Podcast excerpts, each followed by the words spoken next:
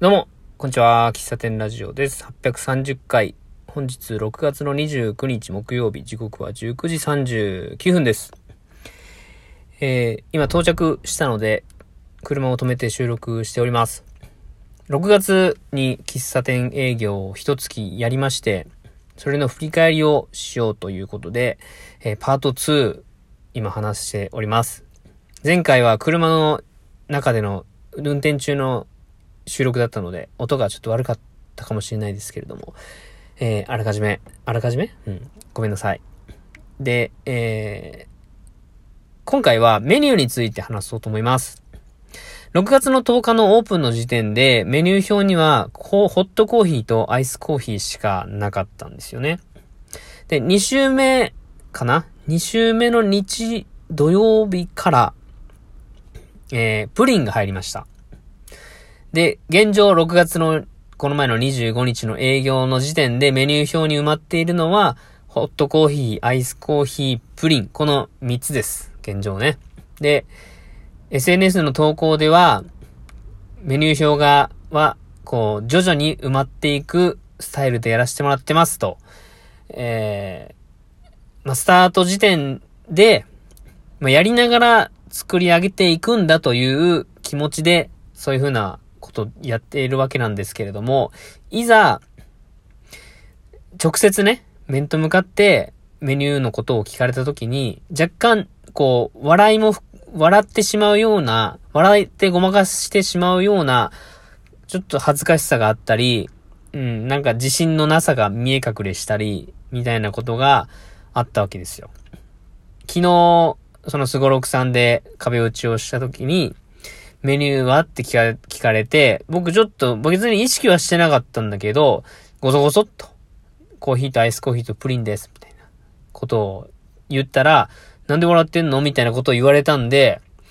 やっぱ、心の中では、その、メニュー表がちゃんとできてないっていうことに、うーん、後ろめたさがあるんやな。まあそれは自分でも気づいてることだけどね。SNS ではちょっと虚勢を張ってる部分もあるんだけど、うん。で、現状3つなんですけど、今、かい、もうすぐメニューに加えたいものとしては、コーヒーゼリーと抹茶ゼリーとウインナーコーヒー。で、まだ試作してないけど、紅茶とか、えーパン、トースト系とか、かなあとは焼きドーナツとか、あやりたいなとか思ったりするんだけど、あとはモヒートね。モヒート。モヒートはちょっと別、別、枠で考えてるけどね。まそういうのが増えていく。まあでもそれが、仮に全部入ったとしても、メニュー表としてはまだまだな部分はあるなとは思うんですけどね。うん。で、コーヒーゼリーは、まあもう提供できるレシピもできたし、うんこんな感じで盛り付けたいなとか、実際食べてもらって美味しいって言われたので、まあもういつでも出せるんだけど、一つ気がかりなのが、そのコーヒーゼリーを出すための器がないっていうところ。うん。どこまでこだわるかが、かって、まあその店主に任せられている部分ではあると思うんですけど、とりあえず出すっていうのも一つの手だし、うん、器が揃うまで出さないっていうのも一つの選択だと思うんだけど、まあ、間を取って、とりあえず出しつつ器が見つかったらチェンジするっていう、まあこれが一番の、うん、今の現現状ね、現状自分が出せる最善の方法だとは思っているんだが、とりあえず使う器って、結局多分使わなくなるし、えーまあ最終ゴミにもなっちゃうし、お金がもったいなかったりするので、あんまり買いたくないんですよね。うん。アイスコーヒーのグラスも、今回は Amazon で買ったんだけど、本当は、えー実物を見て買いたかったし、うん。でも、選んだもの自体はべ、あの、すごく気に入っているので、うん、捨てたり、使わなくなったりすることはないんだけども、実際に手に取って、あ、これで出したいなっていうものを使いたいっていうのが正直なところですね。で、それが見つかっていないのがちょっとネックで、えーコーヒーゼリーをメニューに加えられてないっていうのは正直ありますね。うん、で、抹茶ゼリーは、うん、自分が思っている、こう、抹茶ゼリーの、味はいいんだけど、見、見た目というか、なんだろうな、抹茶の、あの、すごく清涼感のある、ツヤツヤした緑が出、出せないので、ちょっとそれは、まだまだメニューに加えれないな。まあ、それに関してちょっと元バイト先の店長さんにアドバイスを受けたので、それを、そのアドバイスを持って抹茶ゼリーを完成させたいなという思いはあります。はい。な、ちょっと抹茶ゼリーは置いといて。うん。お店作りって、メニューもつ、もだし、えー、まあ、前回話したお店の空気感、音楽とか、ライトとかっていう、そういううん、インフラ的なもの物理的なものもそうだし、器もそうだし、いろんなものが、その店主に委ねられているわけですよね。で、どこまでこだわるかって、こだわってばこだわるほどゴールは見えてこないんだけど、一つ、まあ、一、一ヶ月お店をやってみて、え試行錯誤しながら、あまあ、とりあえず出すっていうこともあるんだけど、お店作りは僕にとってめちゃくちゃ面白いことだなって思います。こだわるという部分でいくと、えー、コーヒーにこだわる。まあ、コーヒーのこう焙煎にこだわるとか、豆、生豆にこだわるとかっていう、その突き詰める、う面白さっていうのもあるんだけど、僕は、やっぱり、改めて思うのは、その空間をどうしたいか、雰囲気をどうしたいか、なんか総合的にどうしたいかみたいな部分が好きなんだなって思うし、なんでしょうね。センスって言うとちょっと薄っぺらくなっちゃうけど、うん。そういう部分をお店をやられてる方は追い求め続けてるのかなって、えー、一月しかやってないやつがなんか知ったようなことを思ってたりしますが、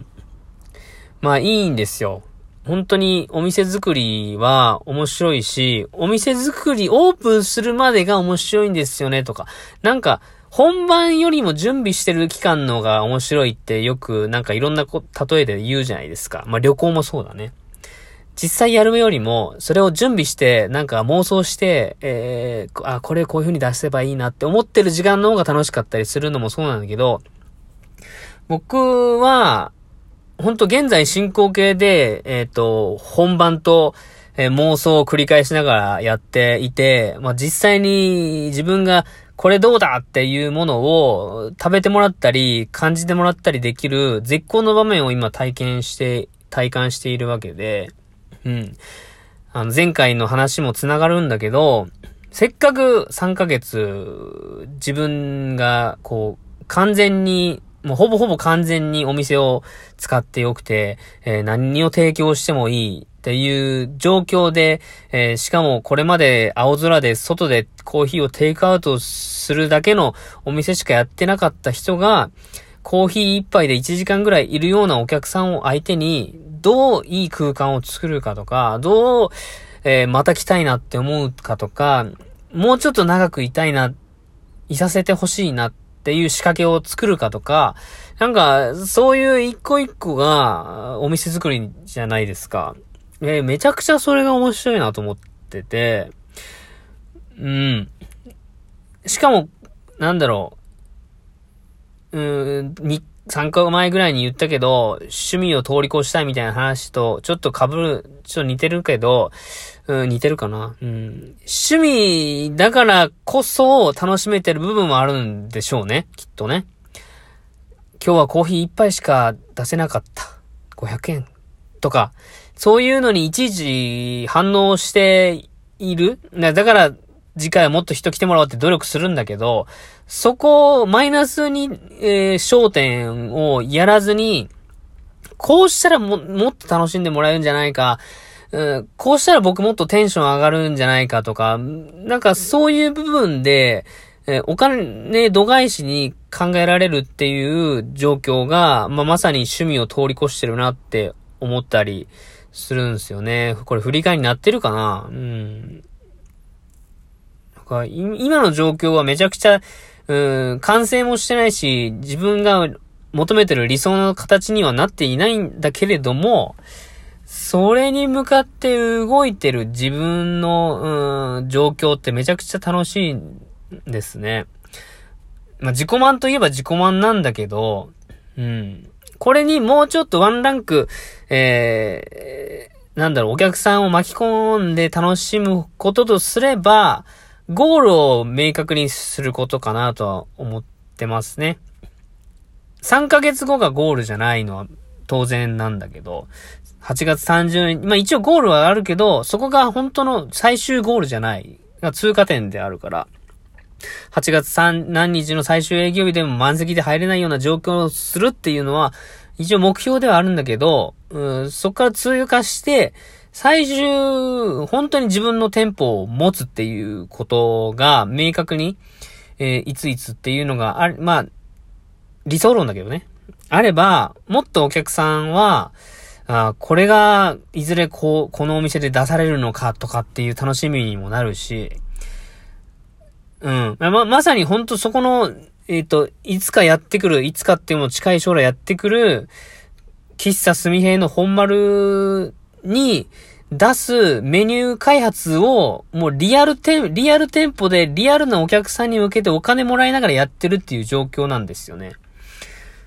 うん。なんか多分これがめちゃくちゃ大事で、おもし、自分が面白がってることなのかなって思ったりします。まあ、ちょっと時間になったんで振り返りパート2は終わりますけれども、ちょっとまだまだ話足りないことあるので、ちょっと用事済ませたらまた喋りたいと思います。とりあえず、パート2終わります。最後までお聴きいただきありがとうございました。ではまた、バイバイ。